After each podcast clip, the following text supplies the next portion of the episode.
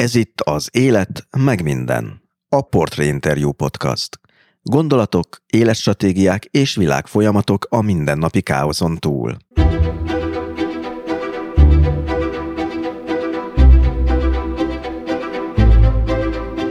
Titkok, amelyekről azt hisszük, eltemethetjük magunkba őket, pedig ők temetnek minket maguk alá.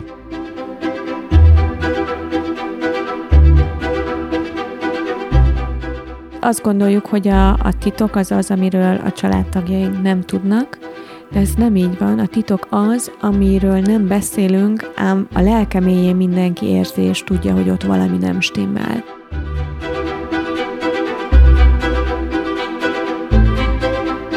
Csend, amelyben sebeinket és sérüléseinket orvos Tóth Noémi szerint óhatatlanul a következő generációknak adjuk át.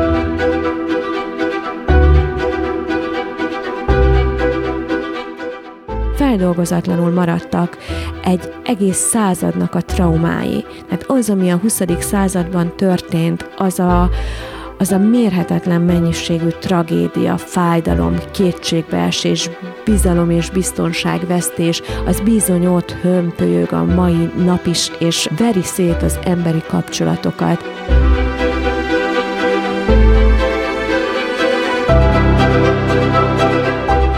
Őseink félelmei, szorongásai a jelenkor Magyarországán. Régről magunkkal hozott, szinte itt felejtett, de már nem működő családi megoldóképletek.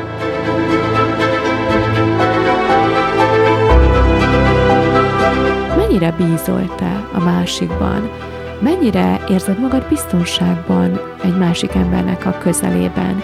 Elhiszed-e azt, hogy a feléd induló kéz az mondjuk simogatni fog, és nem ütni?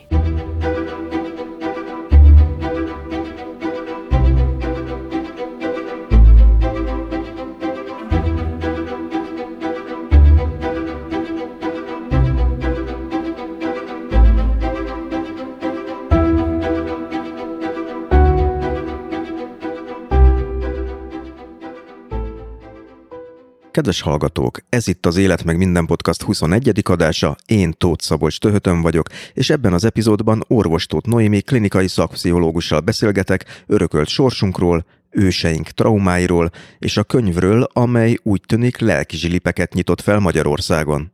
És ahogy ezt minden adásban elmondom, a műsor egyes epizódjaihoz linkeket, jegyzeteket, valamint további információkat is találhattok az Élet meg minden weboldalán, amelynek címe az életmegminden.hu természetesen ékezetek nélkül. A podcast megtalálható az iTunes-on is, ha itt iratkoztok fel rá, kérlek ne felejtsétek el értékelni. Ez nagy segítség abban, hogy mások is ráakadjanak a műsorra. Persze a podcast ott van a Spotify-on is, csak keresetek rá az alkalmazásban arra, hogy az élet meg minden. A podcastnak van egy igen hasznos hírlevele is, a Stósz. Azoknak, akik a honlapon feliratkoznak rá, két hetente hírlevelet küldök. Benne azokat a dolgokat szedem össze, amelyekre éppen ráakadtam és rákattantam. Cikkeket, könyveket, filmeket ajánlok. Tehát iratkozz fel a Stószra a honlapon, amelynek címe az életmegminden.hu.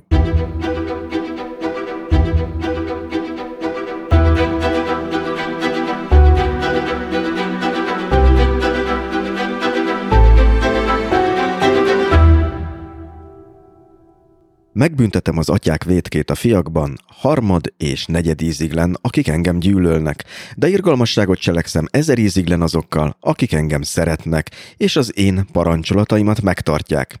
Ez a passzus először az Ószövetségben Mózes második könyvében szerepel. És hogy mit keres ez az idézet a klinikai szakpszichológus Örökölt Sors című könyvében?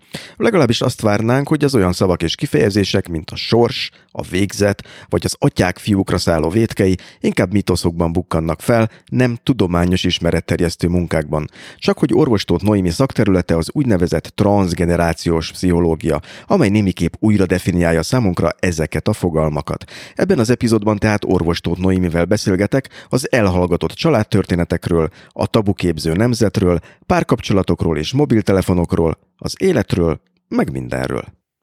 Kedves Noémi, köszöntöm a műsorban. Én is köszöntöm a hallgatókat. Azt hiszem, így a 21. században mindannyian szeretnénk azt gondolni, szeretnénk azt hinni, hogy a saját sorsunkat mi irányítjuk. Ehhez képest az önkönyve arra az alapvetésre épül, hogy akár emberöltőkkel ezelőtt őseinkkel történt dolgok is meghatározhatják jelenlegi életünket.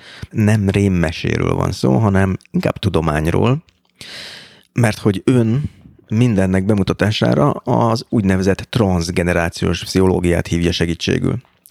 Mi ez a tudományterület, és hogyan értsük azt, hogy sorsunkat részben, vagy legalábbis bizonyos értelemben az előző nemzedékek örökítik át ránk? Egészen leegyszerűsítve a transgenerációs pszichológiai szemlélet az arról beszél nekünk, hogy egyikünk sorsa sem érthető meg anélkül, hogy elemeznénk, megvizsgálnánk a felmenőinknek az élettörténetét, hiszen mindaz, ami velük történt, azok a tapasztalatok, élmények, traumák, fájdalmak, azok lenyomatot hagytak nem csak az ő életükben, hanem ezeknek az élményeknek egy nagy része sejtszinten, az epigenetikai öröklődés segítségével átadódott, és a mi életünkre is hatással van, tehát magyarul a sejtjeinkben, a génjeinkben őrizzük, hordozzuk az ő tapasztalatukat. Ez egyébként, ez a transgenerációs szemlélet, bár egyrészt új keletű, másrészt viszont nem, hiszen hogyha csak arra gondolunk, hogy a magyar nyelv az milyen bölcsen mesél nekünk erről a transgenerációs szemléletről, amikor azt mondja, hogy nézd meg az anyját, és vedd el a lányát. Ugye ilyenkor mindig egy kicsit úgy vicceskedve szoktuk mondani, hogy hát, hogyha jól megnézed a leendő anyósodat, akkor körülbelül sejtheted, hogy majd mekkorára terebélyesedik a te most még karcsú párod. Hát nem erről van szó, igazából nem erről szól ez a közmondás, hanem arról, hogy mindaz, amit a, a választottadnak a származási családjában látsz, nagy valószínűséggel hasonló dolgok fognak megtörténni majd a ti családotokban is, hiszen mindannyian rengeteg mindent hozunk abból a családból, amiben felnőttünk, és ez bizony formálja a lehetőségeinket.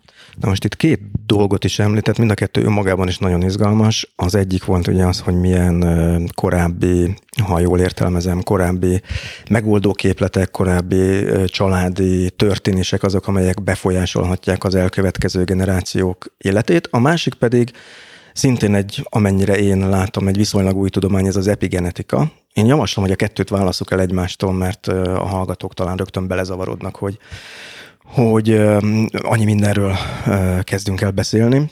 És az első részére vonatkozik talán az, amit a, ugye a könyvében úgy fogalmaz meg, hogy mi mindannyian traumatizált ősök leszármazottjai vagyunk. Ez mit jelent, hogy ezeket az őseim traumáját hordozom magamban? De akkor először is szerintem beszéljünk arról, hogy mi az, hogy trauma.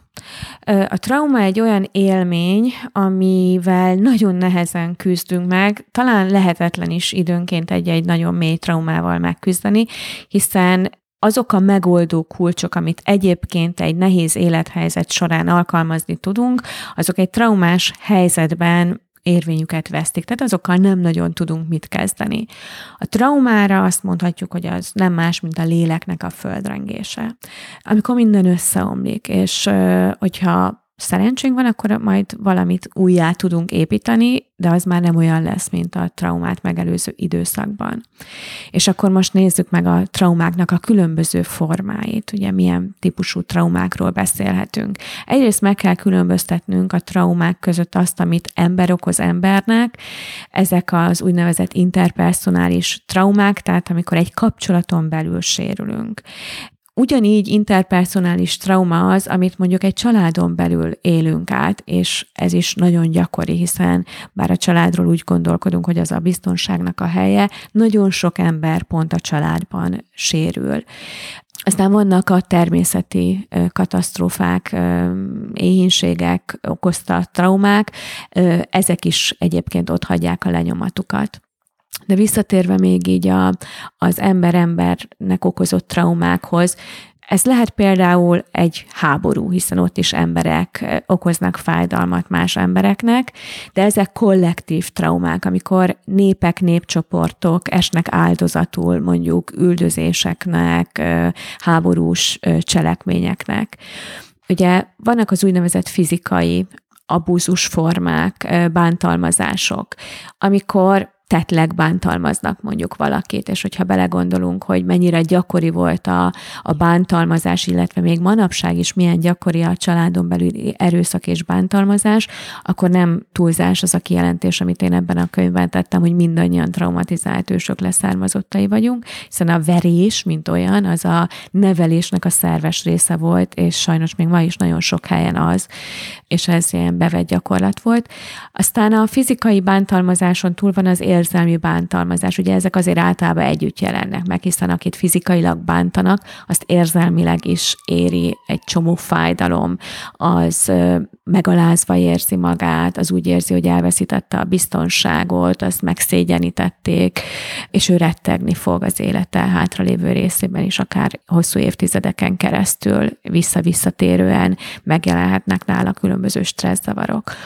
Aztán a fizikai és érzelmi bántalmazáson túl beszélnünk kell egyébként, amikor traumáról gondolkodunk, a szexuális bántalmazásról, ami szintén nagyon gyakran előfordul, és csak a jéghegy csúcsát kapirgáljuk, még amikor arról beszélünk, hogy hány eset ö, kerül felderítésre. Ö, ezen túl pedig ott van az úgynevezett elhanyagolás, ami lehet érzelmi és fizikai. Tehát érzelmi elhanyagolás, amikor nem törődöm a családon belül a rám, az én gyerekeimmel, a rám bízott kis lelkekkel, nem foglalkozom azzal, hogy ők hogy érzik magukat, mondjuk bagatelizálom az ő félelmeiket, az ő szorongásaikat, és azt mondom, hogy hagyj engem ezzel békén. Apa, anya elfoglalt, uh-huh. nincs erre Igen, időnk. nincs erre időnk, és nagyon keményen elhanyagolódhatnak a gyerekek, illetve a, a, a fizikai elhanyagolás, amikor nem törődöm azzal, hogy a, a gyereknek megfelelő ruházat biztosítva van-e, megfelelően étkezik-e, amikor elhanyagolom azt, hogy be kellene neki adni a gyógyszert, és nem foglalkozom vele, tehát, hogy ez is egyfajta elhanyagolás. És azt látjuk nagyon érdekes módon, hogy ezek a traumák, ezek így, mint hogyha megfognák egymás kezét, és egyik a másikba kapcsolódóan van jelen nagyon sokszor egy embernek az életébe. Lehetne esetleg egy példát mondani arra, hogy hogy jelenhet meg egy generációkkal korábbi abúzus, sérülés, elhanyagolás, akármelyik, amiről itt az előbb szó volt. Hogyan képeződhet ez le a jelenben, csak hogy a hallgató is tudja egy konkrétumhoz kötni, vagy egy példához kötni azt, hogy ez hogy működik, ez a transgenerációs hatás. Hát nézzük például a fizikai bántalmazást. Azt tudjuk a kutatási eredményekből, hogy a bántalmazott gyerekeknek a kb. egy válik szintén bántalmazó, mint hogyha kialakulna egy ilyen furcsa, ilyen egyen, tehát a lélek egy ilyen egyensúlyra törekedne, hogy ha egyszer bántottak, akkor amikor oda kerülök, és abba a szerepbe, életkorba jutok, akkor majd én is bántani fogok. Szóval, hogy mint hogyha ez a minta, ez így, így Szinte átadódna. Észrevétlenül. észrevétlenül. Bár nagyon sokszor hallok olyat is, hogy mondja valaki, hogy megfogadtam, hogy engem gyakran megpofozott mondjuk az apám, anyám, és én megfogadtam gyerekkoromban, hogy én soha nem fogok ilyet csinálni a gyerekemmel, ám amikor ő is szülővé vált, és belekerült egy nagyon feszült, stresszes helyzetbe, akkor ezek az automatizmusok irányították a viselkedését. Tehát a, a higgadtan megfogadott történetből nem lett semmi, mert spontán módon már csattant a pofon, és emelte a kezét, és már ütötte ő is a gyerekét. Szóval, hogy ez a minta, ez nagyon erősen át tud adódni. És ez előfordulhat az is, hogy ez mondjuk több generáción keresztül húzódik, hogy valaki mondjuk elmegy terápiára, és kiderül, hogy a dédszülőknél volt az a traumatikus élmény. Hogy ameddig vissza tud emlékezni, hmm. persze, hogyne, hogyne, persze, de ugyanígy, hogyha az alkoholizmust nézzük. Ugye az alkoholizmus az miről szól? Az miért iszik az ember? Hát azért, hogy csökkentse a benne lévő feszültségeket, hogy amikor sík ideg, vagy szétrobban a feje, meg nem bír mit kezdeni magával, akkor néhány feles segítségével akkor ő meg tud nyugodni elvileg rövid távon. Ugye azért az alkohol a legjobb szorongásoldó.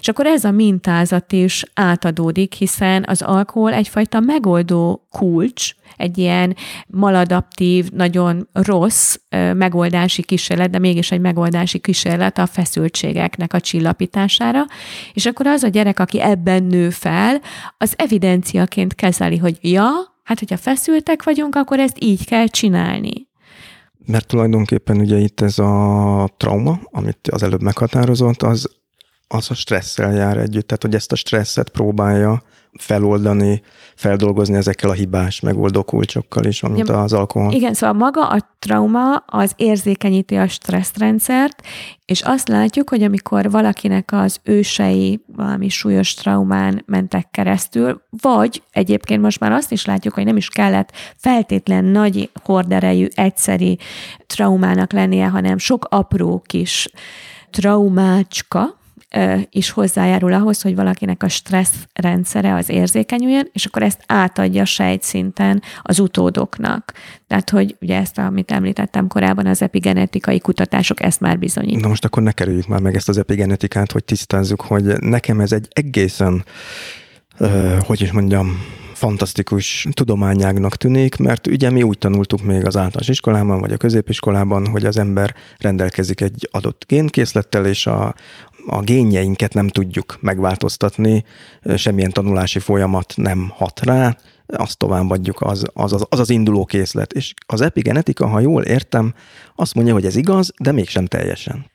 Hát ugye a, a génjeink valóban nem változnak, és az epi előtag az jelzi, hogy ez a gének feletti öröklődés, az az epigenetikai öröklődés, amiről most beszélünk. Tehát ez azt jelenti, hogy a gén kifejeződés változik meg a környezeti tapasztalatok, élmények hatására. Vagyis bizonyos gének elhalkulnak, bizonyos gének pedig felerősödnek, felhangosítódnak a tapasztalatoknak a, a következtében. És ez adódik át. Ugye a gének azok, tehát a DNS szekvenciája az változatlan marad. És olyan mechanizmusok léteznek még emellett, amelyek felerősíthetik és gyengíthetik ezeknek a géneknek a kifejeződését, ha jól értem, és ezt viszont, ezeket a mechanizmusokat már befolyásolja az egyéni van, tapasztalat, trauma, Attól stb. függően hangosítódnak fel és halkulnak le bizonyos gének, hogy milyen körülmények között élünk. Na most ez a két dolog, ez a átörökített megoldó kulcsok és a, a biokémiai része, az epigenetika, az, azért ez a kettő már tényleg elég meggyőző és nagyon erős hatásnak bizonyul. Olyannyira egyébként, hogy a könyvében saját példát is említett, hogy mi az, ami önt elindította azon az úton, hogy ezzel foglalkozni kezdjen. Igen, hát tulajdonképpen én ezzel az egész transgenerációs szemlélettel egy saját élmény kapcsán kezdtem el foglalkozni, egy saját élmény ordította a fülembe, ha tetszik, hogy már pedig e-, ezzel behatóbban legyél kedves foglalkozni. Amikor jó pár évvel ezelőtt megszületett a lányom, akkor egy különös élményem volt. Amikor őt hazavittem a kórházból, akkor én arra számítottam, hogy egyfajta eufórikus boldogság érzést élek majd át, amikor beteszem a, a régen elkészített gyönyörű kis ágyába, és, és amikor megálltam a kis ágya felett, és ott szuszogott három és fél kilós kis csomagként, akkor valami olyan mérhetetlen fájdalmat éltem át, olyan mély rettegés, szomorúságot, ami, ami szinte lesújtott, letaglózott. A mai napig kiráz a hideg, amikor eszembe jut ez az emlék, és egy belső hang azt hogy ez a gyerek elveszíthető. Ami persze hát minden szülőnek, meg anyának van egy ilyen félelme, hogy ja Istenem, csak nehogy történjen a gyerekemmel valami, de ez annyira erős volt ez a hang, és annyira erős volt ez a rettegés, hogy közben azt éreztem, hogy ez nem csak rólam szól, hogy itt valami, nem tudom, mint hogyha korábban élt anyáknak a fájdalmát éltem volna meg egyszer csak egy pillanat alatt. És akkor ezt az élményt én elraktároztam, és akkor én már az egyetemnek az elején jártam, de nem hagyott nyugodni, tehát újra és újra előjött ez az élmény, és akkor szépen, mint egy ilyen puzzle rakódott össze a teljes kép, ami aztán a könyvben csúcsosodott ki. Tehát elkezdtem különböző képzésekre járni, és mindig gondolkodtam, hogy aha, aha, akkor ezt hogy tudom illeszteni ehhez az élményhez, mit tudok én ezzel kezdeni, és aztán szépen, fokozatosan állt össze a kép, hogy hát ha tetszik, hanem itt bizony transgenerációs átadásról van szó. És valóban, hogyha én megnézem a családfámat, akkor azt látom, hogy legalább óvodányi kisgyereket veszítettek el a felmenőim, rengeteg kisgyerek halt meg a családunkban, de nem csak anya-gyerek relációban történt veszteség, hanem nagyjából bármilyen szeretet kapcsolatban. Hát a nagymamám, az anyai nagymamám, ő kilenc éves korára teljesen árván maradt. Aztán utána több gyereket veszített el, mire az édesanyám megszületett. Az apai oldalról a nagymamám, ő szintén egy vállás miatt hosszú évekig nem látta a testvéreit, nem látta az édesapját, Yet. És aztán amikor felnőtt és férhez ment, akkor fél évvel az esküvője után meghalt a férje. Ezek, és aztán neki is az egyik kisfia, az édesapám testvére szintén kisgyerekkorában meghalt. Szóval, hogy, hogy ez bizony ott van az én családfámban, és pont ezért van az, hogy, hogy nekem a, a szeretet és a szorongás, a rettegés a veszteségtől, az mindig is nagyon, nagyon mélyen összekapcsolódó élmények voltak. Egy nagyon szép mondat volt a könyvében erre, amit itt kiírtam, mert annyira erősnek tűnt, hogy azt írta, hogy nálunk a szeretet és a halál közé egyenlőségelet rajzolt a sors. És itt írta arról is, hogy nyilván ezek a fontosabb veszteségek, de hogy nem csak ilyen veszteségek voltak, hanem újrakezdések, vagyoni veszteségek, amelyek emellé még nyilván igen, igen. szintén traumatikus élményt jelentettek. De arról is ír egyébként, hogy nagyon érdekes, hogy segíthet ezeket a traumákat feldolgozni, vagy megismerni az, amit úgy hívunk, hogy családtörténetek. Ön ezt a családtörténetet, hogy ennyi veszteség volt, ezt úgy kellett kibogozni a 30 éves kora után, amikor amikor elkezdett, ugye, ha jól emlékszem, az eltepsziológia szakára járni, tehát, hogy ez egy, ez egy ilyen új életfeladat volt, hogy ezeket a történeteket megismerje? Nem, mert hogy én egy történetmesélő családban nőttem fel, tehát, hogy a történetek azok ismerősek voltak, ismertek voltak számomra, hiszen nagyon-nagyon sokszor hallottam ezeket a történeteket. Én emlékszem, hogy nagyapámnak ültem a lábánál így délutánonként, így a délutáni sziasztája kapcsán, és akkor még kicsik voltunk, és mindig azt kértük, hogy mesélj régi történeteket. És akkor ő mesélt a gyerekkoráról, a háborús időszakról, egy csomó mindenről. Tehát, hogy, hogy én ismertem ezeket a történeteket, ám mégis, amikor így tudományosabban kezdtem el foglalkozni a családtörténetemmel, akkor ezek az ismerős történetek egy más megvilágításba kerültek, és még így is nagyon sok aha élményem volt, hogy jaj, értem már akkor, hogy én bizonyos helyzetekben miért úgy reagálok, hogy miért van bennem annyi szorongás, hogy miért volt az, hogy mondjuk fiatal lánykoromban én nem mennyasszonyi ruháról álmodtam, hanem láttam magam, ahogy fekete özvegyi fátyolban ülök a családi ház kertjében a nagy diófa alatt. Ez szóval, egy hogy kép volt? Ez egy visszatérő kép volt, mert hogy úgy nem volt kérdés, hogyha én majd valakit megszeretek és hozzámegyek, hát nyilván özvegy maradok. El, mert el hogy ez tűnni. Egy, hogy ő el fog tűnni, igen, mert hogy az én felmenőimnek ez volt az alapélménye, és akkor amikor valaki megél valamit, az így bekerül a világ képébe és akkor ez ilyen kitörölhetetlen evidenciaként működik. Hát ilyen a világ, nem? Hiszen én megéltem, hogy ez megtörténhet, ergo ez akkor, meg, ha megtörténhet, az meg is történik, és akkor ezt a tudást adjuk át. Nagyon sokszor ugye beszéltünk arról, hogy milyen formában adódnak át ö, ezek a traumák, ugye sejtszinten, de átadódik történetek szintjén is, hitrendszer szintjén is, hiszen amikor beleszületünk egy családba, akkor a családtagjainktól nem csak a, nem tudom én, a termetünket, a szemünk színét, meg a hajunk színét örököljük meg, hanem, hanem az ő hiedelemrendszerüket is megkapjuk örökségként.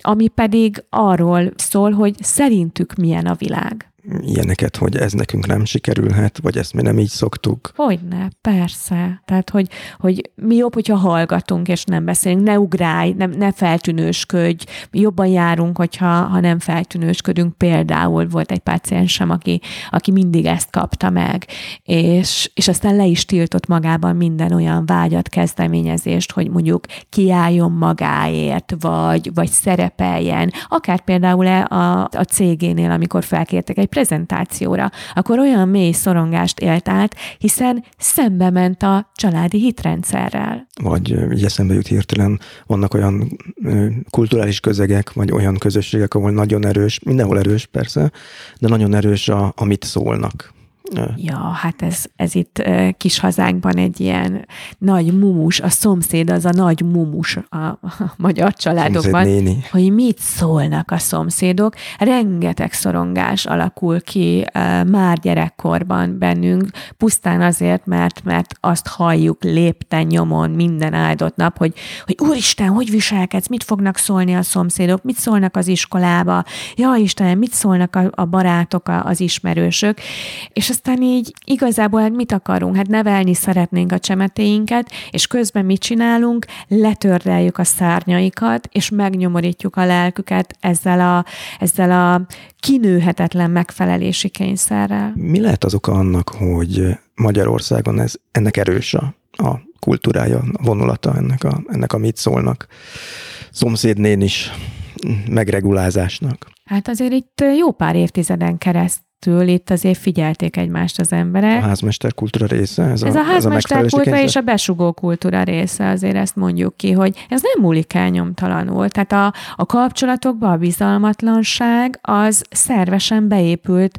azáltal, hogy senki nem érezhette magát biztonságban, hiszen még, a, a, még az is előfordult, hogy akár családon belül is ö, valaki megfigyelt valakit, és jelentett róla. Szóval ez amikor, és ugye azért ezt tud tudtuk, tehát bár titok volt, nem lehetett róla nyíltan beszélni, de mindenki tudta. És, és így aztán ez rombolta a, a bizalmat a kapcsolatokon belül. Úgy tűnik a könyvét olvasva, hogy ezekben a családi történetekben, illetve annak hiányában, mert hogy tegyük hozzá, hogy ön akkor egy szerencsés családban nőtt fel ebből a szempontból, tehát ugye most nem a traumákról beszélek és a veszteségekről, hogy voltak elmesélt családi történetek, de nem mindenki ilyen szerencsés. Hogy ott mi van? Hm. Ott nehézség van, és még nagyobb szorongás van. E, igen, tényleg én szerencsés vagyok ebből a szempontból, hogy meglepő módon és szokatlan módon az én családomban, és az elsősorban édesapámnak köszönhető, hogy beszéltünk. Nagyon gyakran előfordult az, hogy, hogy ő mondta, mondta, mondta a magáit, és akkor anyukám így rugdusta őt a, az asztal alatt, hogy most már hallgass, és akkor ő azt mondta, hogy miért? Hát miért ne lehetne erről beszélni?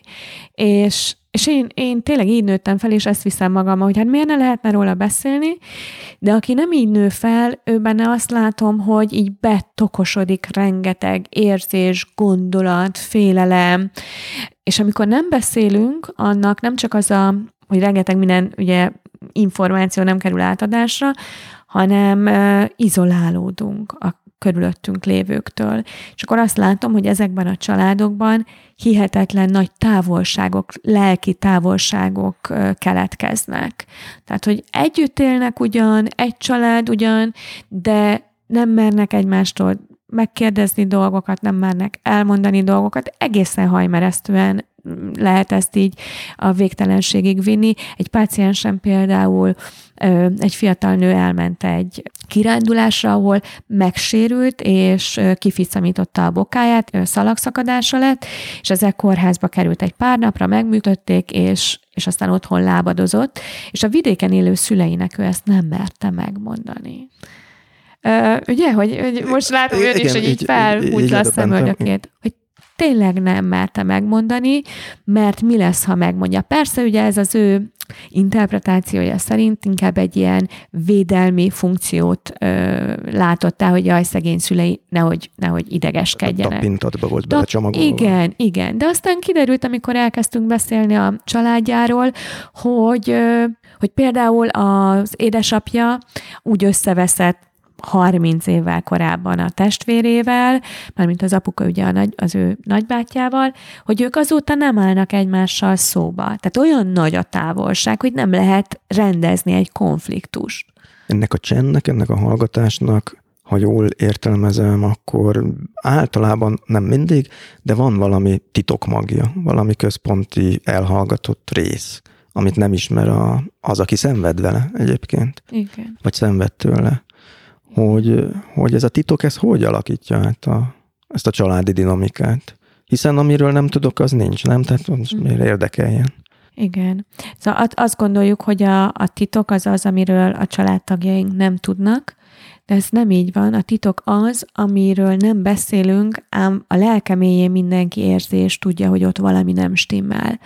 Szavakba talán nem tudja foglalni, hogy miről van szó pontosan, de mégis érzi, hogy valami nem stimmel. Aki miért?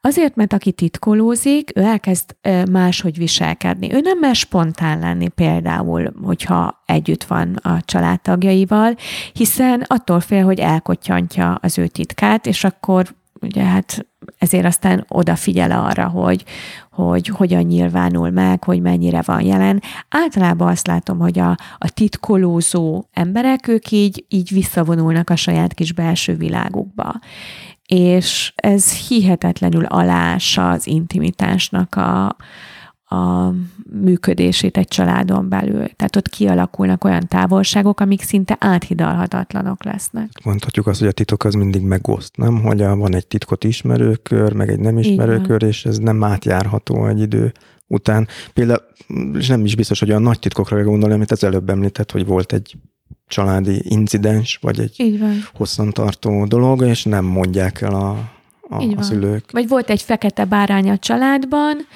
akivel valami történt, mondjuk kiszakadt a családi rendszerből, tegyük fel mondjuk akár elköltözött külföldre, vagy az ország másik részébe, de az is lehet, hogy ott él valahol a városban, de nem beszélünk róla, vagy mondjuk meghalt, de nem beszélünk róla, és mondjuk a gyerek, aki beleszületik a családba, nem tud arról, hogy, hogy mondjuk apának van egy testvére hivatalosan nem tudja, de közben a lelkében meg érzi, hogy itt, itt valami nem stimmel, hogy nem kerek a, a, a család.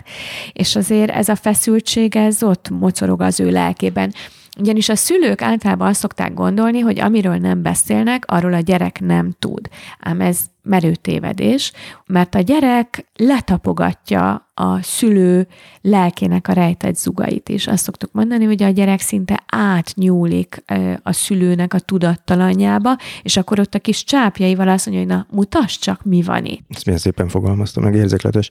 Ezt azt hiszem, hogy talán Vekerdi tanár úr mondta ezt, a, a gyerek átnyúlik, úgyhogy én tőle vettem át, de nagyon érzékletes valóban. De tényleg így van, hogy a gyerek a szülő tudattalanjára még élénkebben reagál, jobban figyel, mint a tudatosan kimondott történeteire, dolgaira, érzéseire, gondolataira.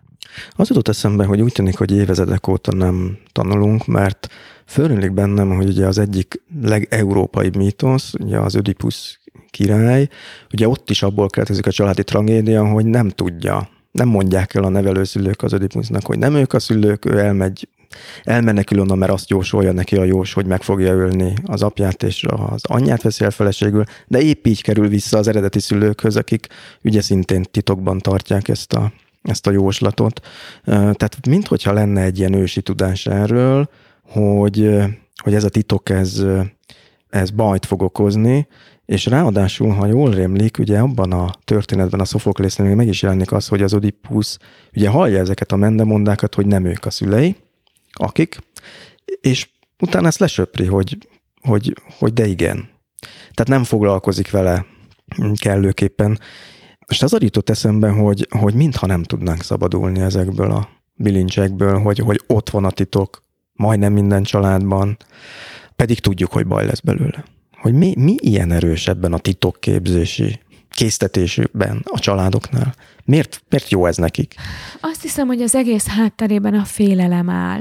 Hogyha kiderülne az a valami, amit inkább titkolunk, akkor valami olyan végzetes dolog történne, ami, amit egyrészt nem tudnánk kontrollálni, másrészt hozna az életünkbe valami olyan vesztességet, amivel nem tudnánk megküzdeni.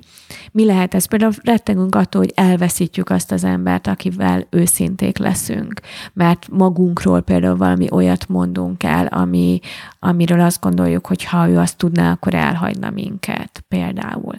De nagyon sokszor egyébként a titkolózás hátterében olyat is látok, hogy egy ilyen nem a félelem, hanem a féltés áll, hogy nem akarjuk megterhelni például a fiatalokat, a gyerekeinket a múltnak a fájdalmas eseményeivel, de ugye, hogyha minket nyomaszt, ha mi nem dolgoztuk fel, hogyha mi hurcoljuk magunkkal a, a sérüléseinket, akkor azt ők érezni fogják. Ha azt mondják, hogy szegény Oedipus nem fontos, hogy megtudja, hogy nem ők az igazi szülei, minek bántsuk ezzel? Minek bántsuk ezzel, és hát uh, szeretnénk, Hát, én azt hiszem, hogy, hogy az emberben ilyen oldhatatlan vágy van a tökéletes világ iránt. Egy ilyen ideális id, ö, világban szeretnénk élni, ahol ugye nem nevelőszülei vagyunk vala egy gyereknek, hanem az édes szülei vagyunk. És akkor ezért nem mondjuk meg neki, és úgy csinálunk, mintha. Becsapjuk magunkat is, becsapjuk a gyereket is, becsapjuk a környezetünket is, mert azt gondoljuk, hogy ez, a, ez az ideális világ, ez, ez, hát ez csak jobb lehet, mint, mint egyébként az igazság. De azt kell, hogy mondjam, hogy tényleg talán több száz családtörténetet végighallgatva, azt kell, hogy mondjam, hogy az igazságnál értékesebb dolgot nem tudunk adni a gyerekeinknek. Most így eszembe jutott az, hogy nem biztos, hogy könnyebb dolgunk van, vagy könnyebb dolguk van a szülőknek ma, mint akár 20-30 évvel ezelőtt, mert ugye miről szól a közösségi média, az Instagram, meg ezek a dolgok, ezt a tökéletes világot próbálják sugalni. Régen talán a szülők próbálták meg kifelé mutatni, hogy ez egy jó család, jó írő család. Most már, mintha egyénenként Most is. már mindenki, meg... aki ott van a közösségi Igen. média oldalakon. Igen, szóval, hogy megszállottan polírozzuk az életünket. Ez a mániánk, tényleg. Szóval, hogy, hogy valahogy ö, nem tudunk elégedettek lenni azzal, ami van. És nyilván a közösségi média, meg ez a felület, ez hatványozottan felerősíti ezt az egyébként is bennünk meglévő késztetést, és ugye ráadásul össze is tudjuk hasonlítani a mi kis szürke életünket mondjuk a másik év aki hát hűha, milyen életet él, és akkor ez a késztetés még inkább felerősödik, hogy akkor mi is megmutassuk, hogy mi is ki tudjuk színezni, mi is ö, tökéletesre tudjuk szabni, ha legalább egy fotó erejéig az életünket. Szóval, hogy valahogy a valóság az, az kevésbé inspirál minket, miközben azt gondolom, hogy a valóságnál inspirálóbb, izgalmasabb ö, dolog kevés van. Talán azért is, mert történeteket szeretünk mesélni, csak nem mindig a jó történeteket, ezek szerint nem mindig a, az igazságot, ahogy ön fogalmazott. Az igazság lehet egy mese is adott esetben egy családtörténetnél is, ami nem kitalált, hanem regénybe illő. Tehát lehet izgalmas a, a, a valóság, igazság is narratívaként. De hogy igen, de ilyenkor mi van? Ilyenkor a pszichológus mit mond? Hogy ne nézd annyit a telefonod, és akkor jobban leszel? Próbáld elhinni, hogy ez nem a valóság, vagy hogy lehet azokon az embereken segíteni, és most itt nem kívülállóként beszélek, hiszen azt hiszem, hogy egy kicsit mindannyian, vagy legalábbis nagyon sokunk szenvedettől, hogy azt látjuk, hogy másnak jobb. De minden nap és folyamatosan. Na hát, hogyha belemegyünk ebbe a közösségi médiás történetbe, akkor én kifejezetten egyrészt pessimista vagyok, másrészt meg Hát én büntetném, vagy nem tudom, szóval, hogy, hogy én, én nagyon keményen bánnék ezzel az egész dologgal, ugyanis maga a, a létrehozása ezeknek a platformoknak az ugye egy, egy manipulációs szándékkal történt. Tehát azok, akik megalkották, ők pontosan megvizsgálták, hogy hogyan lehet embereket függővé tenni, és ezt a tudást használták a, a különböző platformoknak a megalkotásakor. Hát ez egy nagyon kemény dolog, és ugye az egyszeri ember megfogja magát, elkezdi használni, és azon kapja magát, hogy már nem is tud leszállni erről, a, erről az egész agyrémről. De hogyha így mondjuk generációsan és kapcsolati szinten vizsgálom például a közösségi médiának a hatását, akkor is nagyon elszomorító dolgot látok, hiszen érdekes módon kialakult az elhanyagolásnak egy egészen új és extrém formája a modern szülőségben. Mégpedig az, amikor az anya szülő jelen van, a gyereke mellett van fizikailag, de a figyelme nincsen jelen, mert éppen a telefonját nyomkodja, a telefonját nézi a híreket, nem tudom én másoknak a, az oldalát, böngészi, hogy ki most éppen mit csinál, de a gyerekére nem figyel. És ezt szintén tudjuk már bizonyítani, hogy kialakul a magányosságnak egy olyan élménye a gyerekben, hogyha a szülő nem figyel rá ilyen formában, ami aztán a későbbi kapcsolódásaiban ugye megjelenik, vagyis nehéz lesz neki társas kapcsolatokat kialakítani, és ezt már látjuk, hiszen már van egy olyan múltja ezeknek a, az applikációknak, hogy ez már láthatóvá vált. És gondoljon bele, hogy egy anyuka, amikor szoptatja a csecsemőjét, akkor az evolúció jó pár évmilliót elbíbelődött azzal, hogy például ennek az újszülöttnek a látás élessége az pont annyi, hogy ahogy ő a mellem van, ő pont látja az anyukájának az arcát élesen. Ennyit lát.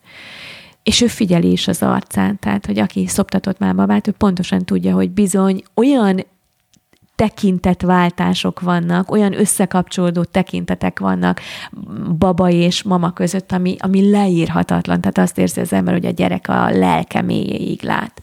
Tulajdonképpen ő az anya az egyetlen ilyenkor egy bizonyos így ideig, van, ahogy visszaidézem a, a tanultakat, a, akivel mint ember kapcsolatot így tart van, a baba. Így van, így van. Tehát a, a gyerek, az újszülöttnek a fókuszában jó ideig az anyuka van. De most gondoljon bele abba, amit én nem egyszer láttam, hogy a baba szopik, működik, anyuka pedig a telefonját bámulja. Tehát elvesztük tőle azt a tekintett kapcsolódást, aminek hatására az ő idegrendszerében oxitocin, vagyis kötődés hormon szabadul fel, ami megalapozza az ő későbbi biztonságos kötődését, és kialakítja azt, amit aztán utána felnőttként ugye olyan sokan igyekszünk így magunkba pótolni, az önbecsülés és az önbizalomnak az alapjait, és ezt ott a nulla pontnál elvesszük, mert ott van a kezünkben a mobiltelefon. Tehát ez itt ezekben az első hónapokban ennyire erősen eldől, hogy később, aki ezt nem kapja meg, ez ezzel küzdeni fog? Igen, igen, igen. A kötődés, az a fogantatástól számított első ezer napban alakul ki a kötődésnek a mintázata, a gyerekkori kötődésnek a mintázata. Ez azt jelenti, hogy már a terhesség alatt. Már a várandóság alatt is, ami az anyukában végbe megy, az hat a magzat idegrendszerének a fejlődésére. Igen, ezt is tudjuk már, hogy a stresszes, feszült vagy depressziós anyukáknak a magzatainak az idegrendszere eltérő módon fejlődik. Ők sokkal sírósabbak, nehezebben megnyugtatható babák lesznek, alacsonyabb testsúlyjal születnek, és a későbbiekben több tanulási nehézséggel küzdenek, amikor iskolába kerülnek, pusztán azért, mert mondjuk az anya jelentős stresszt élt át a magzati az ő magzati korukban. Szóval, hogy a kötődésnek a mintázata fogantatástól számított első ezer napban kialakul. És akkor itt a szülő-gyerek, vagy anya-gyerek, gondozó-gyerek kötődésről beszélünk. Ám de azt látjuk, hogy ez a korai kötődési mintázat, ez megjelenik a felnőtt párkapcsolatunkban is. Nagyjából 80%-osan esik egybe a korai kötődési mintázat a felnőtt párkapcsolati kötődésnek a mintázatával. Vagyis, ha gyerekkoromban nem éltem meg a biztonság, az elfogadás, a szeretve levés élményét, nem éltem át azt, hogy fontos vagyok, és feltétel nélkül szeretnek, akkor felnőve a párkapcsolatomban vagy állandó bizonytalanságban leszek, és akkor akár őrületbe kergetem a páromat, hogy de akkor szeret, szeret, szeret. Egy állandó megerősítést Igen, állandó tőle. megerősítést várok, és állandóan azzal vagyok elfoglalva, hogy éppen a párkapcsolatomban mi történik.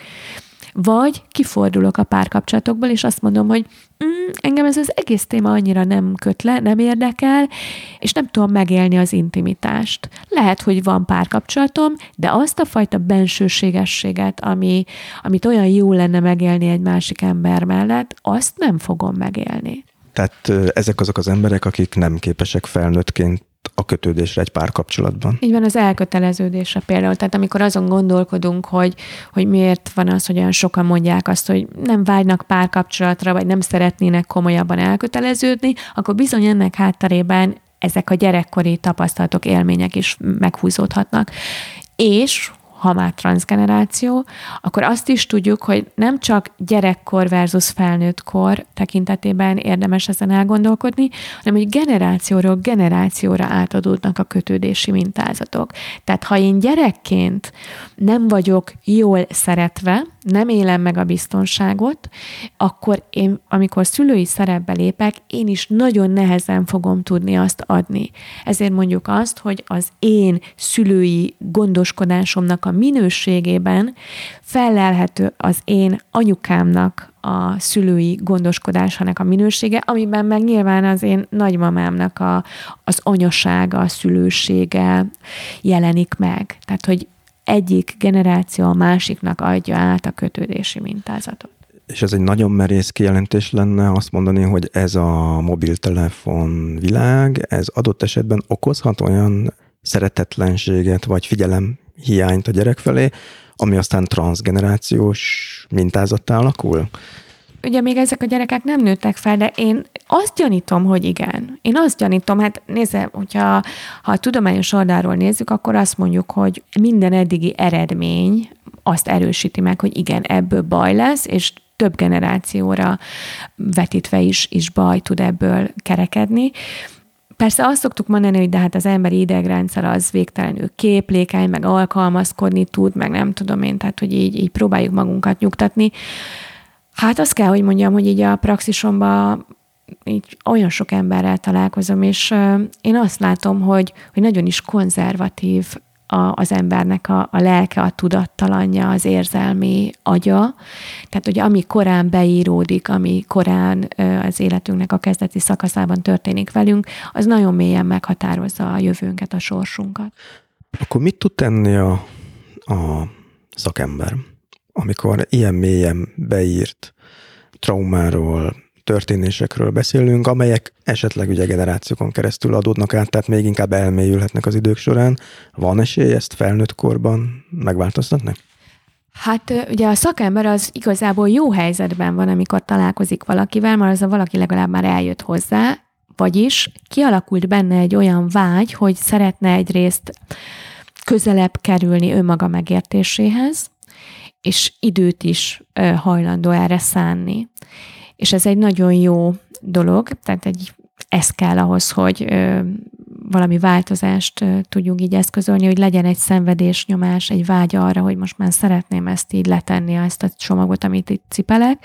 És akkor a szakember meg szépen így a, a technikákat, módszereket alkalmazva úgy segít a páciensnek feltárni a, a múltját, illetve a módszeren túl a jelenlétével is segít. Tehát nagyon sokszor a páciensnek a terápiában születik meg először az az élménye, hogy őt elfogadják, hogy ő úgy jó, ahogy van, hogy ő biztonságban érezheti magát egy másik embernek a közelségében, vagy jelenlétében, hogy nem kérdőjelezik meg az ő érzéseit, hogy ő bármit kimondhat. És ez az élmény, ez személyiségformáló tud lenni, és nyilván nem marad kizárólag ott a terápiás térben, hanem a páciens a terápiában megerősödve ezt a tapasztalatot majd kiviszi a való életbe is, és akkor a képessé válik arra, hogy a kapcsolatait elkezdje átalakítani, máshogy formálni, más tartalommal megtölteni. Az az érzésem, hogy Magyarországon legalábbis nagyon sokan eljutottak legalább odaig, hogy érzik, hogy valami nem kerek, és amiért ezt mondom, az az, hogy számomra is meglepő volt, vagy meglepő jelenleg is, hogy az önkönyve, ugye ennek még egyszer mondom a címét, hogyha az olvasók keresik a könyvesboltban, Örökölt sors, a, hát elképesztő népszerű. Mert itt a sikerlistáknak az élén tanyázik már hónapok óta. Már lassan kilenc hónapja megjelenése óta ott van a sikerlistáknak az élén. Ez önt meglepte? Igen, me- meglepett. Azt sejtettem, hogy elég alapos a könyv. Ezt én is tanúsítottam. Abban nem voltam biztos, hogy nem, tehát ezt tényleg nem, nem gondoltam, hogy ekkora siker lesz. Azt éreztem, hogy nagyon-nagyon sokan vannak nagyon cudarul az életükben, és keresik a megoldásokat, de annyiféle önsegítőkönyv, módszer, írás, ez az van a piacon, hogy igazából azt nem gondoltam, hogy az én könyvem ekkora figyelmet kap majd. Szerintem ez egy ilyen csodálatosan szerencsés vagy talán ezt is mondhatom, hogy ilyen áldott együttállása volt a dolgoknak, hogy, hogy jókor, jól megfogalmazva jött ki ez a könyv, és nem tudom, lehet, hogy ezt a csillagokban, vagy a, vagy a Jóistennél kellene keresni a magyarázatot, de nagyon örülök. Ez mitől lehet, hogy ez a sorspszichológia ennyire rezonál a magyarokkal? Most amellett, hogy a könyv tényleg kitűnő és lebilincselő, de mégis, mintha valami a magyar lélekkel így egy hullámhozra került volna, vagy legalábbis nagyon jól reagáltak az emberek erre. Valami betalált, így is lehet mondani. Hát valami betalált, de talán azért van ekkora sikere most ennek a könyvnek, hogy Ugye a rendszerváltás környékén mindenkiben volt egy ilyen húrá optimizmus, hogy hú, akkor most letesszük mindazt, amit magunkkal cipeltünk évtizedeken keresztül, és akkor most átlépünk egy szép, új, boldog világba. És mostanra egyértelművé vált, hogy hát ez a szép, új, boldog világ, ez hát mint hogyha nem létezne, és ez most már eléggé frusztrálóan hat nagyon sok mindenkire. És szerintem olyan méretűre dagadta a feszültség az emberekben, tudja, ez olyan, mint amikor a kukta alá így begyújtok, és így elkezd a víz egyre melegedni, melegedni, melegedni. Egy idő után, hogyha a szelepet nem nyitom ki, akkor szét fogja vetni a kuktában keletkező feszültség az egész rendszert. És most szerintem itt pont ennél a pontnál vagyunk, voltunk most, hogy, hogy egyszerűen szétrobban a feszültség. Tehát ez egy ilyen szelepnyitogató könyv is lehet. Igen. Egy olyan országban, amit, ha jól emlékszem, azt mondtam, hogy a magyar az egy tabuképző nemzet, tehát mint hogyha ezeket a szelepeket lezárná közben. Hogy mire gondolt, amikor azt mondja, hogy tabuképző nemzet vagyunk? Itt titkokra, a titkokra utalok vissza, hogy rengeteg mindenről nem lehet beszélni. Nagyjából semmiről. Hát, hogy olyan emberi élményekről, amik az emberi létünknek a szerves részei, azokra is azt mondjuk, hogy nem, nem beszélhetünk róla. A szexualitástól kezdve rengeteg minden betegség, a gyengességnek a, a testi, lelki élményeiről nem szabad beszélni. Nem szabad beszélni származásról, ugye ennek is történelmi okai vannak, hogy tömegek próbálták úgy védeni az életüket, hogy eltitkolták a származásukat. Ez is ott marad, és ez nem csak mondjuk például a, a, zsidó családoknak az esetében volt ez igaz, vagy igaz ez, hanem ez így szétterjedt. Tudja, olyan, mint amikor, amikor a, a lakmuszpapírra így egy festék pöttyöt pöttyentek, és így szétúszik a, a festék a papíron. Tehát, hogy ami egy nép egy nemzetnek a kisebbségével történik, az az élmény, az nem marad csak ott abban a kisebbségben, ez, ez butaság ezt gondolni, hanem az mindannyiunk közös élményévé válik. És igen, és az esetükben ugye ez a hallgatás az évtizedekig tartott, mert még a kommunizmus alatt is ugye sem volt ez annyira Hogyne. kibeszélt a történet, és ráadásul, csak hogy hozzátegyük, ugye rögtön utána jött az osztály idegenség fogalma, ahol azért kellett megszakítani a családi narratívát, mert az volt a, Persze, tehát itt a, a kulák családok, az ilyen-olyan családok, de aztán utána most meg arról nem beszélünk nagyon érdekes módon, hogy, hogy például nálam még soha nem jelentkezett senki, aki arról beszélt volna, hogy az ő, nem tudom én, nagyszülei nyilasok voltak. Pedig gondolom, hogy a nyilas embereknek a leszármazottai is járnak pszichológushoz, de nem merik felvállalni. Tehát, hogy letagadunk fájdalmas múltokat, nem tudunk kiállni, hogy hát igen, hát ezt csinálta, ez történt az én őseimnek az életében. Németországban ugye volt ilyen mozgalom, ahol unokák próbálták megérteni a nagyszülőket, és áldozatokkal is beszélgetve Igen. feldolgozni ezt, hogy ez mit jelent. Igen, ez nálunk ő... teljes mértékben hiányzik, teljes mértékben hiányzik, és ennek, ennek azért isszuk a levét társadalmi szinten is szerintem nekem úgy tűnik, hogy egymásra rakódtak ezek a történelmi traumák. Ugye a, a nyilas rémuralom után pár évvel következett Rákosi rémuralma, úgyhogy adódik bennem a kérdés, sejtem a válaszát sajnos, hogy volt olyan ávós unoka vagy vérbíró unoka, aki bejött, vagy ugyanúgy nem találkozott nem, ilyennel? Nem, egyáltalán nem. Az őseinknek a vétkeit azt egyszerűen nem vagyunk hajlandóak elfogadni, azt így magunk előtt is letagadjuk. Ugye Eszterházinak a javított kiadása egy csodálatos rajza annak, hogy hogyan próbálkozik az ember azzal, hogy helyére billentse a benne az őseiről kialakult képet azok után, hogy rájön, hogy azok bizony falsak. Ez nagyon próbára teszi a lelket. miközben talán a legkomolyabb belső fejlődési utat járhatjuk be azáltal, hogyha ha nem letagadjuk, nem elszégyeljük, nem elhallgatjuk azt, hogy igen, voltak a felmenőink között gyarló emberek, hiszen a gyarlóság, az elbukás, az ugyanúgy egy emberi tapasztalat, mint a kiválóság. Persze a másik oldalon, de ugyanúgy, ahogy az élet kezdetével is dolgunk van, ugyanúgy dolgunk van az élet végességével, és ugyanúgy dolgunk van azzal, hogy mitől és hogyan lesz valaki jó, és azt hogyan tudjuk mi követni, és ugyanígy nem fordíthatjuk el a tekintetünket a rosszról sem, a gyarlóról sem, arról az emberről, aki bizony elbukik a nagy megmérettetések idején. Mert ha azt megértjük, akkor önmagunkat is jobban tudjuk érteni is, és kordában is tartani a késztetéseinket. Talán azért annyira nehéz ez, mert ez sok esetben ugye a szülők elleni hát legalábbis konfliktus, de lázadással is magával jár. Egy hatalmas lojalitás konfliktus, igen. Én mindig azt mondom, hogy hogy a, a lojalitás konfliktusnak is rengeteg stációja lehet. Eljutni odáig, hogy a, a szüleimet minél pontosabban lássam, az, az nem egy egyszerű folyamat. Ugye általában van egy ilyen nagy idealizálás a legtöbb emberben, vagy egy devalválás, hogyha szörnyű volt a gyerekkora, de legtöbben azért az idealizálásból indulnak, és amikor az így elkezd repedezni, az egy hatalmas csalódottsággal jár. Mi mindannyian szeretjük magunkat sokkal jobbnak, különbnek, többnek látni, mint az embertársainkat. És amikor ez így megkérdőjeleződik bennünk, az bizony egy ilyen identitás válságot, egy krízis állapotot tud hozni. Pedig ez az a krízis, ami majd elvezet minket odáig, hogy, hogy már embernek látom a felmenőimet is, apámat, anyámat, nagyanyámat, nagyapámat, és akkor így el tudom fogadni, hogyha ők éppen nem a legjobb döntést hozták meg az életükben.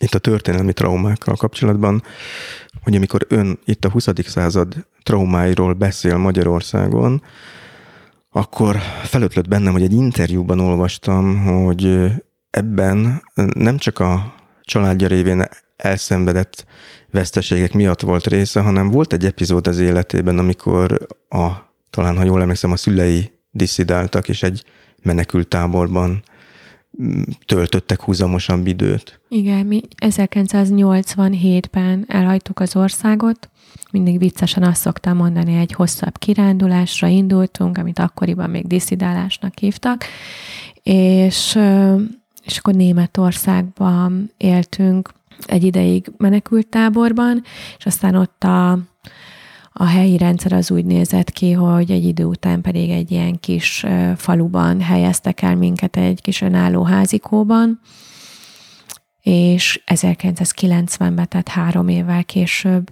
jöttünk vissza Magyarországra, pont a választások éjszakája utáni hajnalon. Ez úgy történt, hogy apukámat Németországban hallgatta a rádiót egy a lakóhelyünktől nem messze lévő dombon, ahol lehetett fogni a valami magyar rádióadást, és amikor bemondták, hogy megtörtént Magyarországon a rendszerváltás, akkor ő beült az autójába az öcsémmel, és akkor hazajöttek. Úgyhogy ők valamikor így, akkor a reggeli órákban meg is érkeztek a magyar határa, ahol a határőrök forgatták kétségbeesve az évek óta lejárt útlevelüket, és tanakodtak, hogy akkor most ugye beengedjék-e őket az országba, vagy nem, hiszen előtte való nap ezért még valamifajta elfogatás, vagy nem tudom én, elzárás dukált volna. Pár órával a rendszerváltás után legyintettek egyet, és akkor az öcsémet és az édesapámat hazaengedték, és aztán mi ott felszámoltuk az addigi életünket, és pár héttel később jöttem haza én, és a, jöttünk haza az édesanyámmal. Úgyhogy igen, nekem van egy olyan élményem, hogy ö, milyen menekültnek lenni.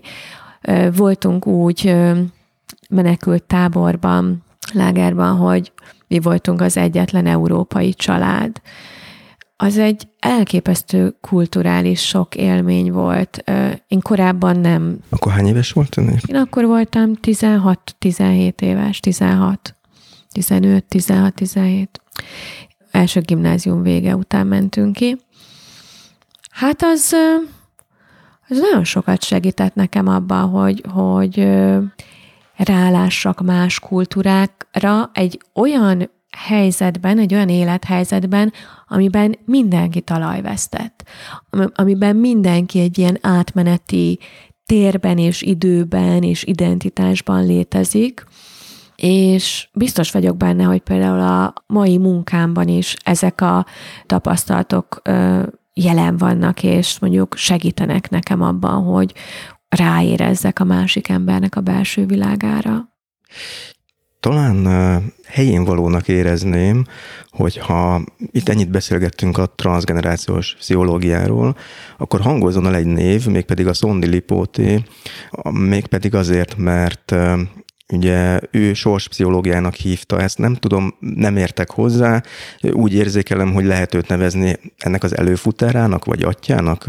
Igen, Szondi Lipót munkássága mindenképpen nagyon fontos a transgenerációs szemléletű pszichológiai irányzat kapcsán, és meg kell említenünk a nevét, de ugyanúgy a, a Böszörményi Nagy Ivánnak a nevét is érdemes ismernünk és tudni róla hiszen ők voltak azok, akik, akik már tudományos alapossággal kezdtek el azon gondolkodni, ami egyébként pedig az előző évszázadokban generációról generációra tapasztalati tény volt, hogy milyen hatalmas mértékben befolyásolja a mi életünket, a sorsunkat, az elődeinknek a története.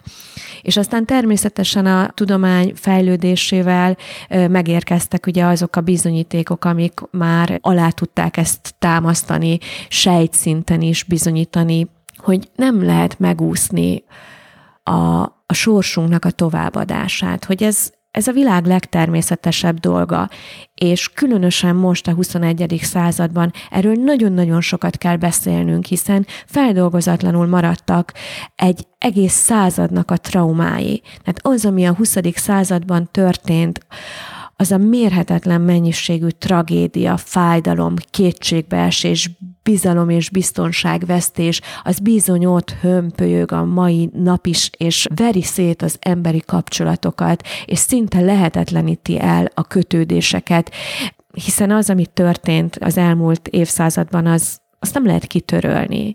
Azok az egyéni és kollektív traumák, sorstörések, azok nem feledhetőek.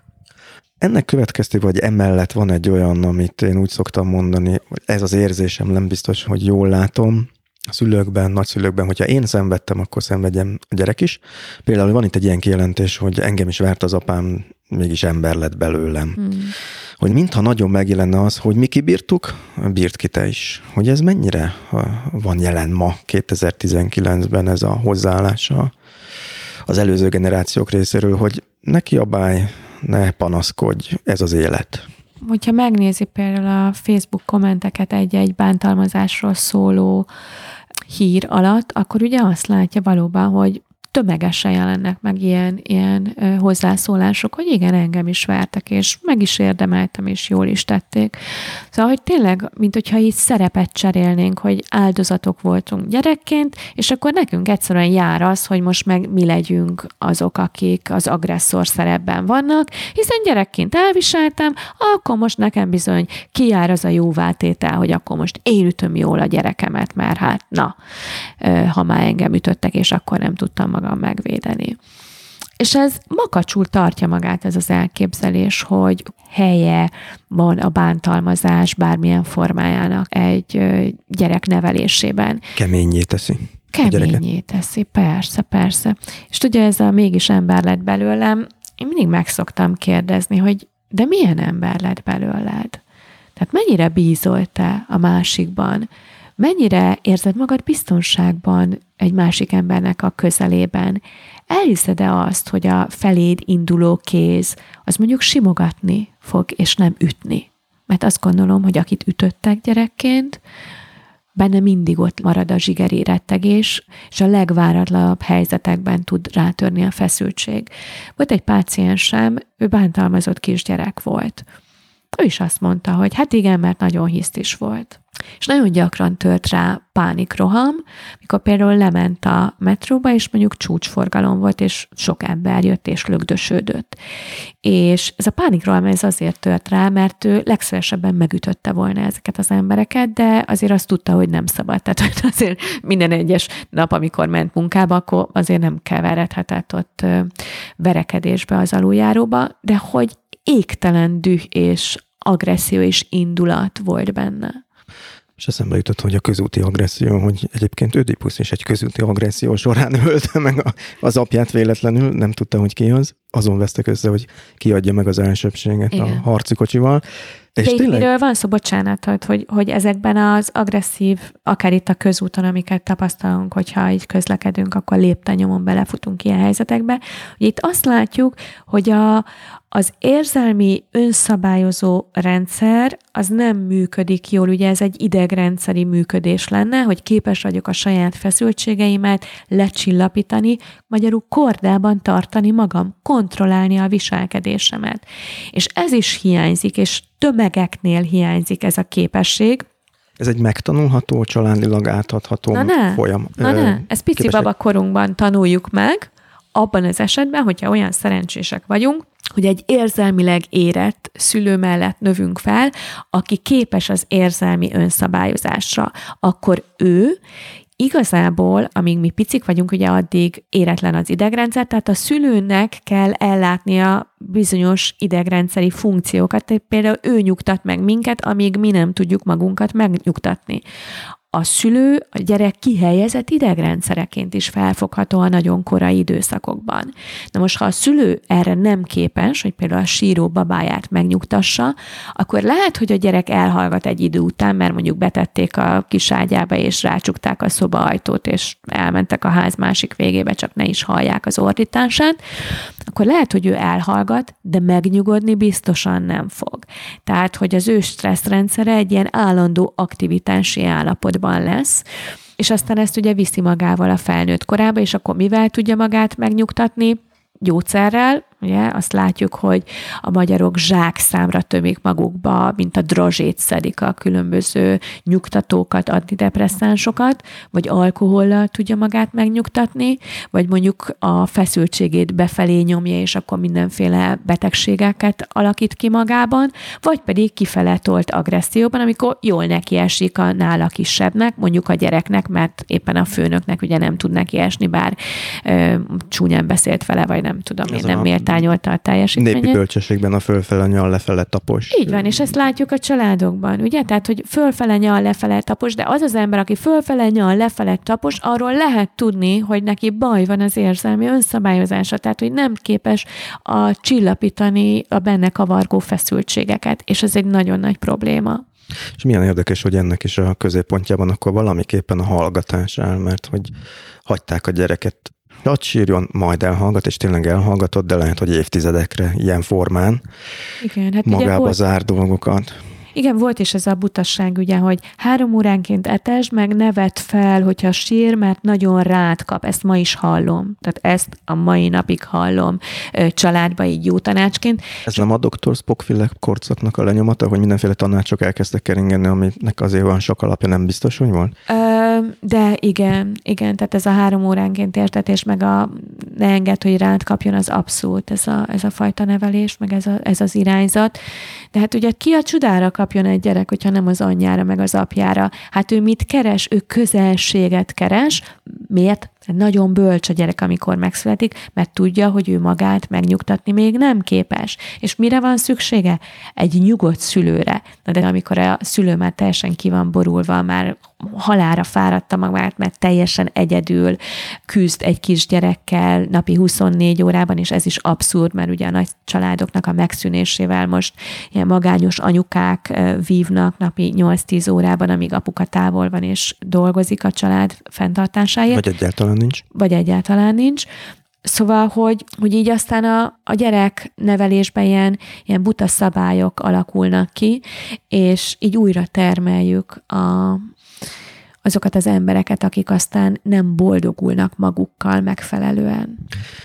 És uh, van itt még egy nagy problémakör, amit mindenképpen szeretnék érinteni, és tudom, hogy mindenről nem tudunk beszélni egy ilyen interjú során, az a nők és férfiak helye a társadalomban, a helye, ez már egy kicsit ilyen uh, helyedre előírásszerű. igen, igen, igen, hát jelöljük ki. Elárultam magam.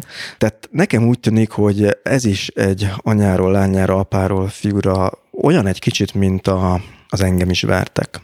Hogy nekem is rossz volt lányom, neked is, vagy, vagy valami Hát persze, generációs átadás van itt, hogy hiába küzdöttek itt a szüfrazsettek, lett általános választójog, mintha Magyarországon ez a patriárkálisnak mondott gondolkodás, az borzasztó erősen tartaná magát Igen. családról még családra. mindig ott tartunk, hogy ha a férfi bármit ugye a házi munkából kiveszi a részét, akkor azt mondjuk, hogy segít.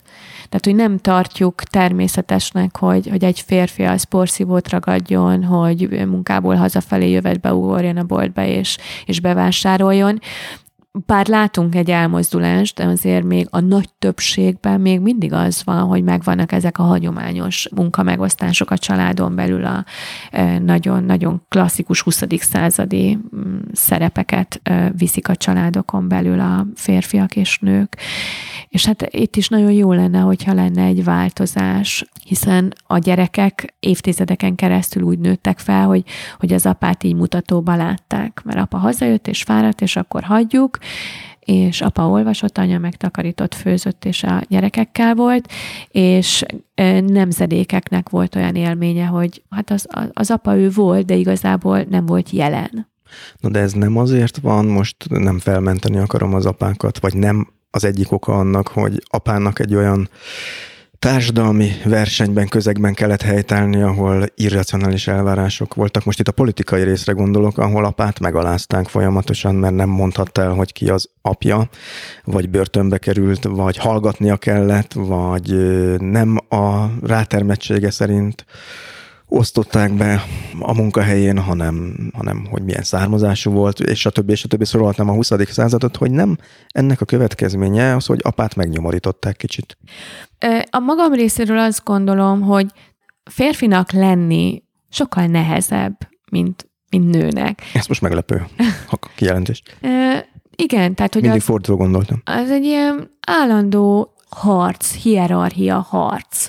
Én azt látom, hogy a férfiakat nagyon megviseli az a világ, amiben ma élnek, hogy naponta többször kényszerülnek arra, hogy a hierarchiába megtalálják a helyüket. De gondoljunk bele, hogy mondjuk 100-150 évvel ezelőtt egy férfi beleszületett egy csoportba, mondjuk egy faluba, és akkor ott születésétől belenőtt nagyjából egy pozícióba az úgy nem nagyon volt megkérdőjelezhető, hogy ő mondjuk a nagy gazdának a fia, vagy ő a nem tudom én a szegény cipésznek a, a fia, és akkor úgy nagyjából ez így világos volt a számára. Nem azt mondom, hogy jó, de világos, egyértelmű, szinte megkérdőjelezhetetlen. Mit látunk ma? kvázi csoportokban vagyunk, egyik csoportból rohanunk a másikba, olyan, mintha ezek csoportok lennének, igazából nem teljesen azok, mégis megmérjük magunkat és megméri magát a férfi is. És nagyon gyakran előfordulhat, hogy mondjuk naponta benne van mondjuk 15 ilyen helyzetbe, és akkor nem tudom én, 12-ben jól érzi magát, és akkor háromba meg fú, azt éli meg, hogy atya úristen, hogy tényleg a, a hierarchiának a legalján vagyok. Volt egy páciensem, ő, őt nagyon-nagyon nyomasztotta, hogy olyan jó menő üzletember volt, de időnként elment olyan tárgy, vagy kénytelen volt elmenni olyan tárgyalásokra, ahol hát nála nagyobb kutyák is ott voltak, és hát ő ezt miből tudta? Egyrészt látta, hogy fú, milyen irodaházba megy be, másrészt meg ugye a férfiak így kitették a sluszkulcsot az asztalra. Státuszszimbólum. Státuszszimbólum, és akkor így leverte a hideg víz, hogy úristen, és akkor ez így napokig egy nehézség volt az ő számára. Szóval, hogy a férfiassága egy férfinak nagyon mélyen meg tud kérdőjeleződni, és ráadásul Ráadásul ugye manapság már hiányoznak ezek a beavatási szertartások is. Azért régen a katonaságnál ott volt egy olyan élmény, hogy aha, akkor férfivá lettem. Ugye a legtöbb kultúrában vannak a férfiak számára ilyen beavatási szertartások, ami után nem megkérdőjelezhető, hogy akkor férfi vagy. Már, már kimondta rád a közösség, hogy igen, az vagy, és És ezt magaddal viszed. És ezt magaddal viszed, igen. És most senki nem mondja egy férfinak. Hanem mindenféle ilyen struktúrák vannak, képzelt vagy valósak, ezt néha nehéz eldönteni, igen.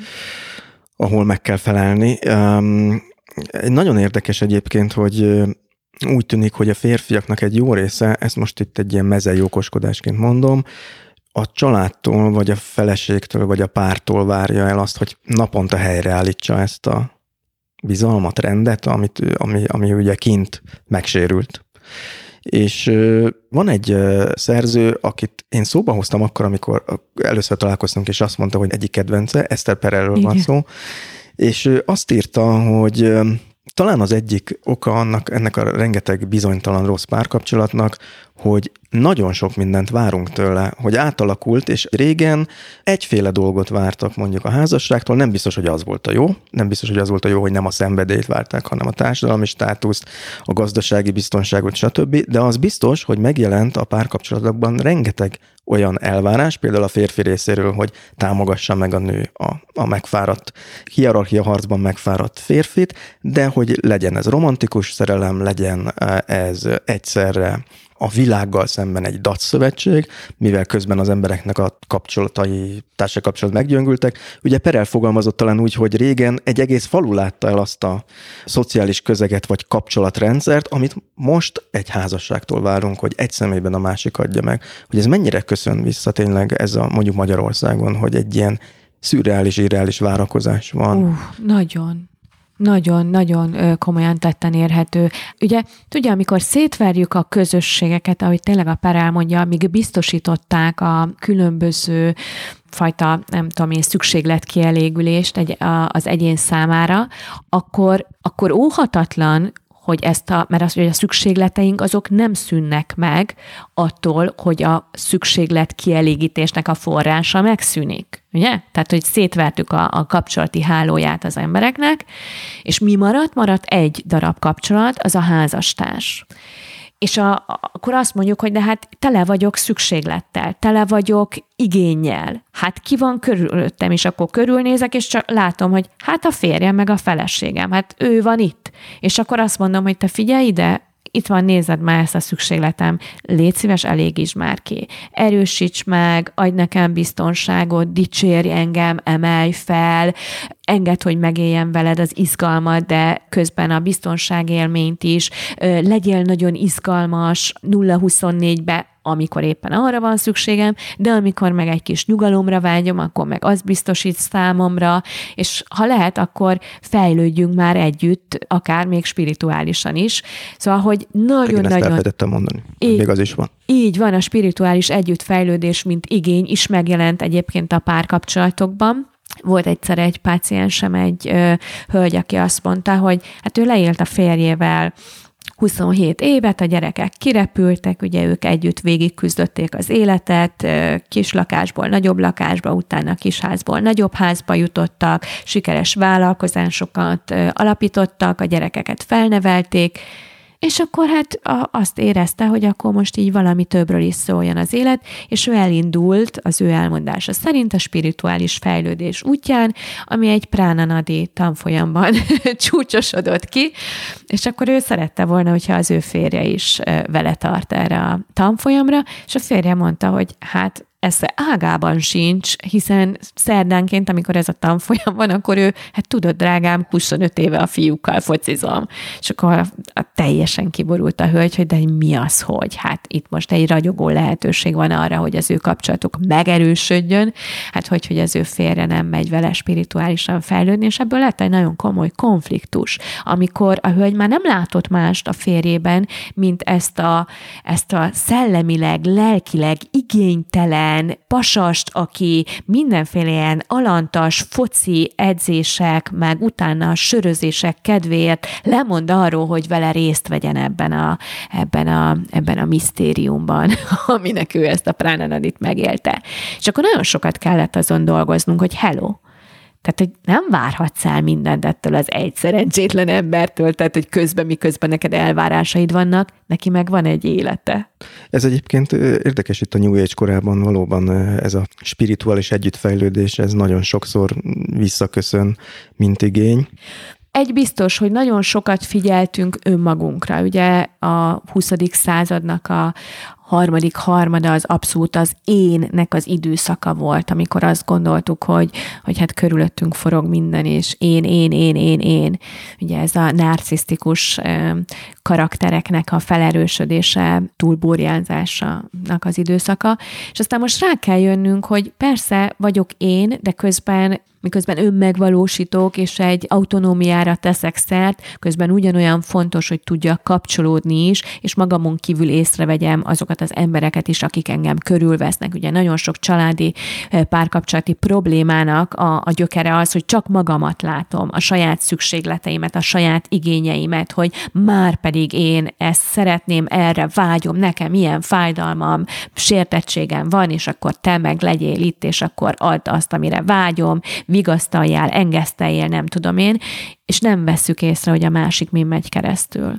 És akkor például a, a terápiáimban ugye sok idő megy el azzal, hogy valaki az egyik, a párnak az egyik tagja mond valamit a saját érzéseiről, és akkor pusztán annyi a kérés a másik fél felé, hogy ismételje el, hogy mit mondott a másik. Fogalmazza meg, mit érted belőle.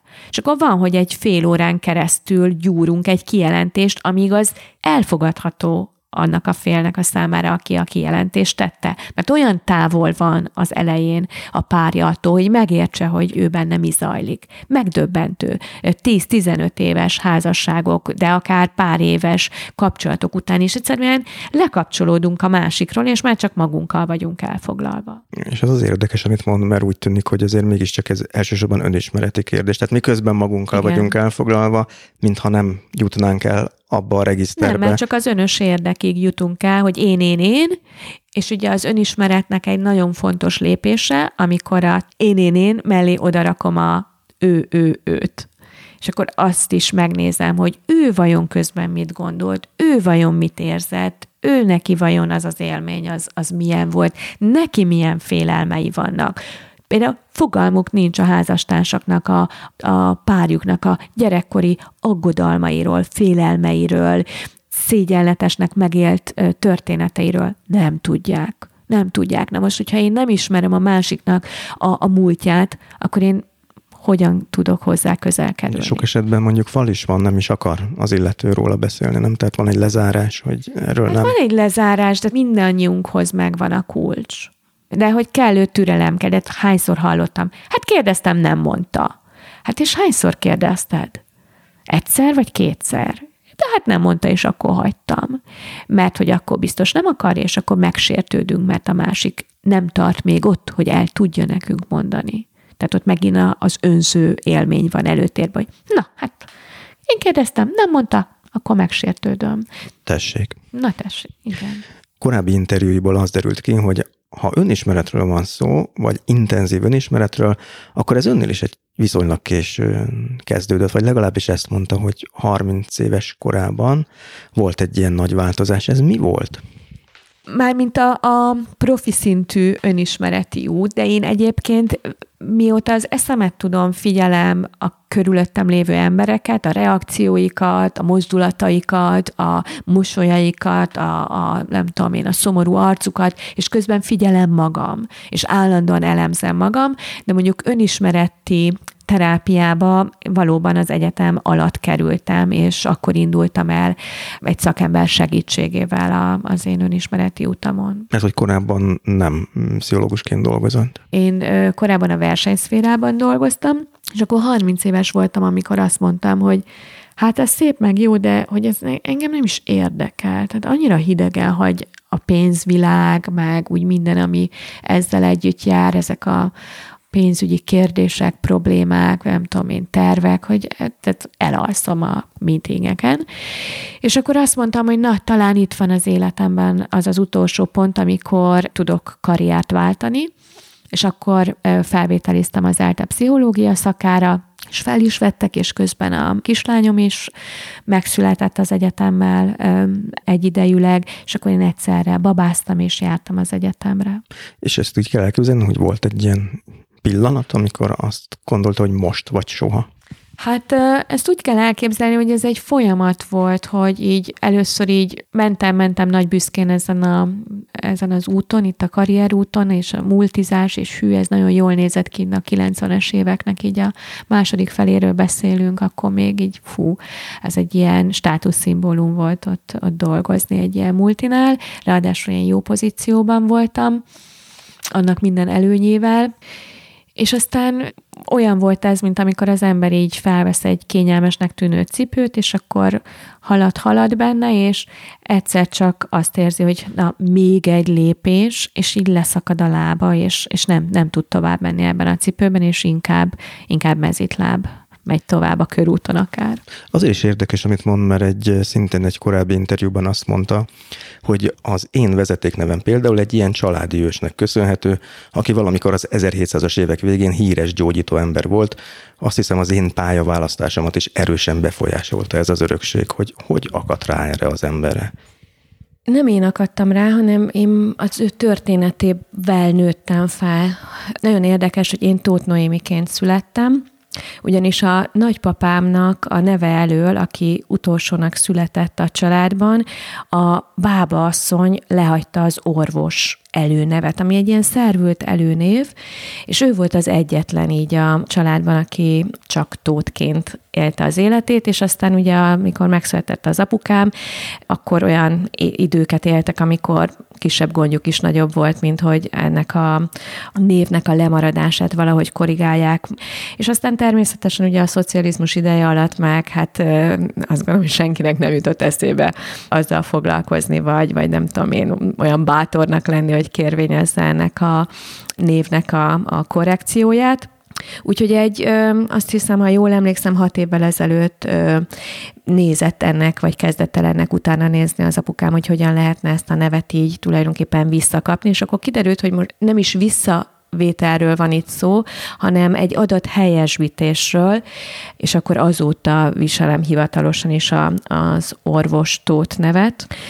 De ezt mindig is tudtuk a családunkban, hogy létezett egy ilyen ősünk, aki egy ilyen nagy járvány során, így az 1700-es években segített ott a környékben, és, és tényleg egy ilyen híres gyógyító hírében állt, akinek aztán a tevékenységéről a hírek eljutottak a, egészen az udvarig, és akkor ott döntöttek úgy, hogy elismerik ezt a képességét ezzel az úgynevezett szervült előnévvel, és akkor így a tót helyett már orvostótként íródik a családi név és hogy ez hogyan befolyásolta az én identitásomat. Én mindig is tudtam, hogy a családunkban ilyen gyógyító lelkek vannak, akiket így nagyon érdekel a másik embernek a megsegítése, és ez olyan evidencia volt a mi számunkra, hogy, hogy nem megyünk el valaki mellett, aki szükséget szenved, hanem odafordulunk.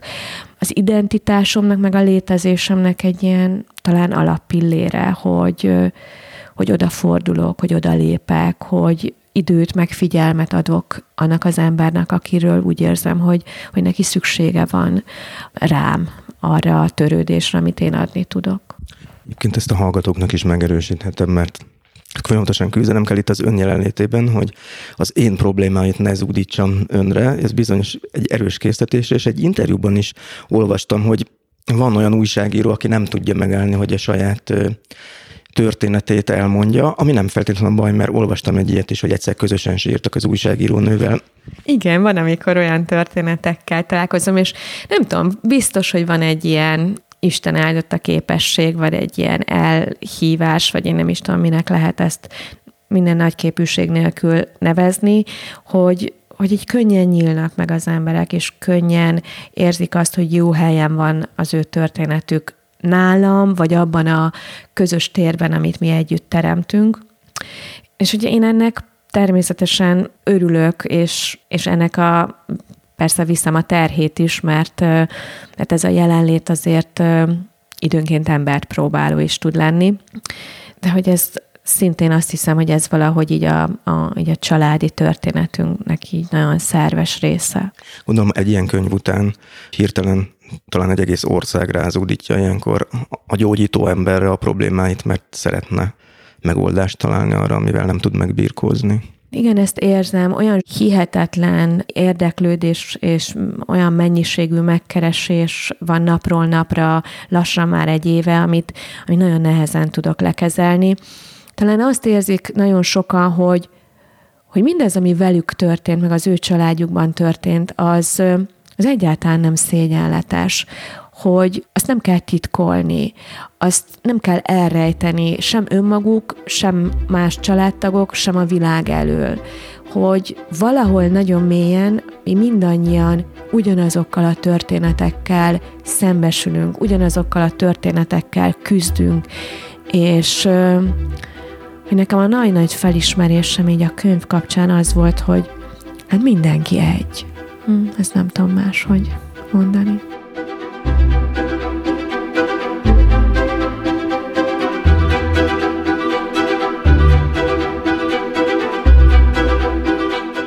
Ennyi volt mára az élet, meg minden, legalábbis ami a műsort illeti. Kedves hallgatók, ezzel búcsúzom a következő alkalomig, de még mielőtt lekeverném magam, elmondom, hogy elindult a stósz. A Stósz a podcast hírlevele. Azoknak, akik a honlapon feliratkoznak rá, két hetente hírlevelet küldök. Benne azokat a dolgokat szedem össze, amelyekre éppen ráakadtam és rákattantam. Cikkeket, könyveket, filmeket ajánlok. Tehát iratkozz fel a Stószra a honlapon, amelynek címe az életmegminden.hu. És mielőtt elnémítom magam, még egy apróság, ami neked is hasznos lehet. Mindig is úgy gondoltam, hogy az újságírás nagyjából egészében tanulható mesterség. Ezért is írtam meg hat év munkájával az első leütés gyakorlati újságírás nem csak kezdőknek című könyvemet. A könyv nem új, évek óta használják az egyetemeken és az újságíró képzésben is. De ma is minden héten rendelnek tőlem példányt, talán azért, mert ez az egyetlen olyan átfogó könyv a témában magyarul, amelyben a szerző, becses személyem arra is ügyelt, hogy ne száraz szöveget kapjon a kezébe az olvasó. A több mint 400 A4-es oldal terjedelmű könyvet megrendelhetette is az első leütés.hu oldalon, sőt, az interjúkészítésről szóló fejezetet teljes egészében és ingyen letöltheted. Csak látogass el az első leütés.hu oldalra, tehát még egyszer elsőleütés.hu.